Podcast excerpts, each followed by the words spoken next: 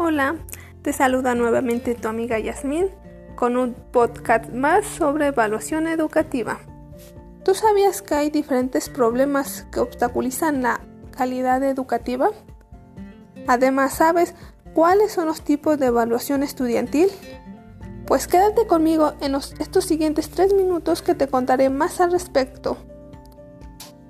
Bueno, pues déjame te cuento que hay cinco tipos de problemas que pueden obstaculizar el aprendizaje. El primero es el problema axiológico. Aquí se identifica y miden los valores. Por ejemplo, el emitir un mal juicio hacia algún estudiante puede afectar su aprendizaje y hacer que pierda su interés por seguir estudiando. En el segundo problema está el ético. Este tiene que ver con el comportamiento, ya sea de los alumnos o del docente. Por ejemplo, cuando el docente tiene una mala actitud hacia el alumno, le afecta y los demás compañitos le pueden hacer burla. O al revés, cuando el alumno es muy grosero y no quiere hacer las actividades, a veces los compañeritos empiezan a imitarlo.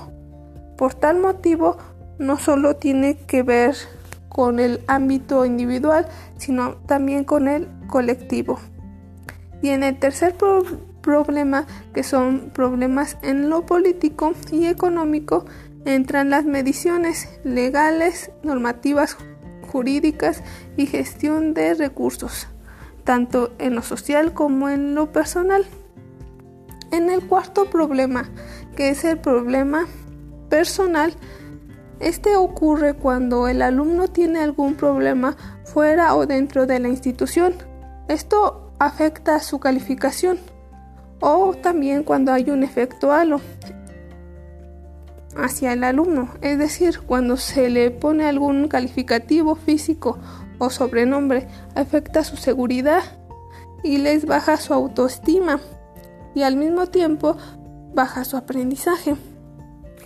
En el quinto problema, que son problemas técnicos e instrumentales, ocurren en la institución cuando el profesor, bueno, cuando el proceso de evaluación no se define claramente o hay poca claridad de objetivos o las fuentes y los tipos de información no son claros o se usan incompletas o inadecuadas la información.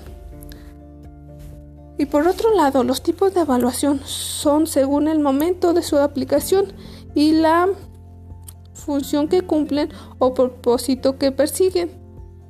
En su momento de aplicación se realiza al inicio para saber su conocimiento. También se realiza en el proceso para ir conociendo sus avances y por último al final para comprobar el desarrollo de conocimiento adquiridos. Y el tipo de evaluación que es por función o propósito, aquí está la formativa o sumativa.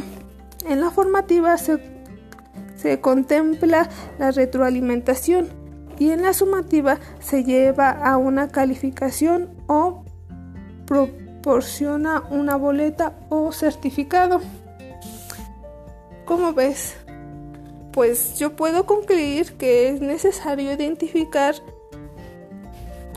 el problema y utilizar diversos tipos de evaluación dependiendo del propósito y el momento de aplicación para poder obtener una mejor calidad educativa. Bueno, pues eso fue todo por el momento. Los espero en mi siguiente podcast. Hasta la vista. Chao.